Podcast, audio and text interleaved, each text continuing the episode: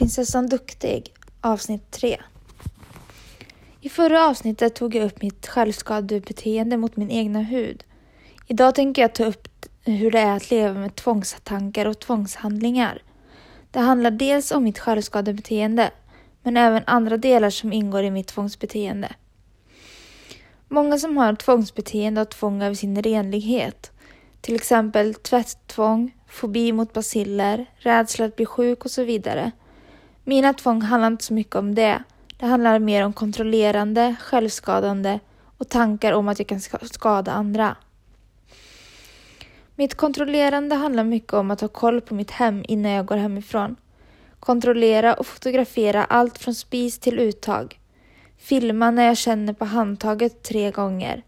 Om jag inte gör detta skapas en oro och stark ångest. Jag måste kontrollera flera gånger och även om jag tagit foton måste jag ibland gå tillbaka hem och göra samma procedur ännu en gång. Allt för att ångesten ska lägga sig.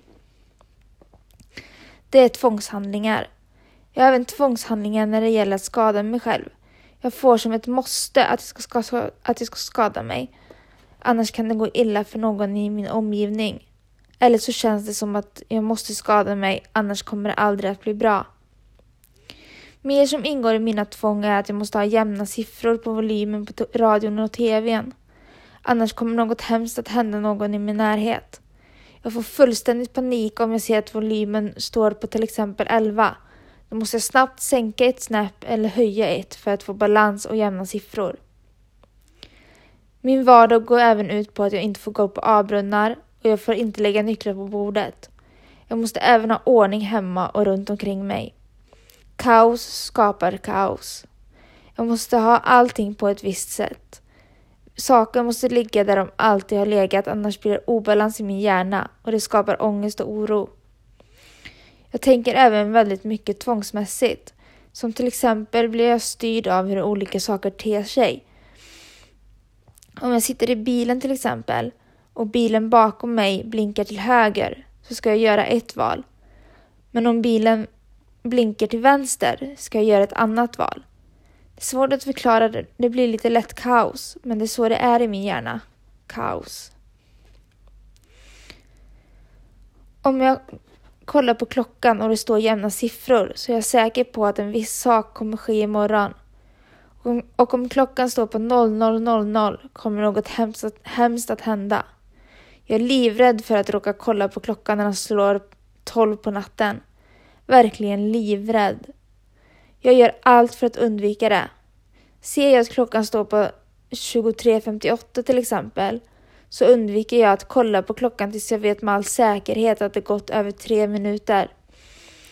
Sitter jag med mobilen måste jag hålla för klockan så jag inte ser siffrorna.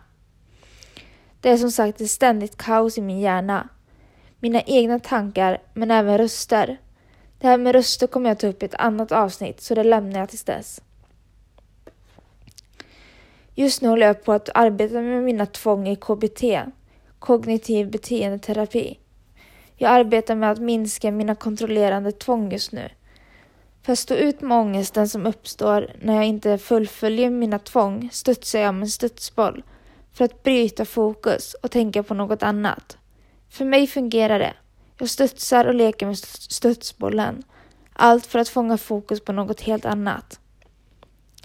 Det finns säkert många olika knep med att bli av med sina tvång, men jag är inte riktigt där än. Men jag vet en sak som är viktig och det är sin egen vilja till förändring. Vill du inte bli av med ditt beteende så går det inte heller. Utan du måste själv vilja ha en förändring. Du vill ändra ditt beteende. Idag har jag tagit upp lite om tvångstankar och tvångshandlingar. Vi får se vad jag tar upp i nästa avsnitt. Tack så mycket för att ni har lyssnat.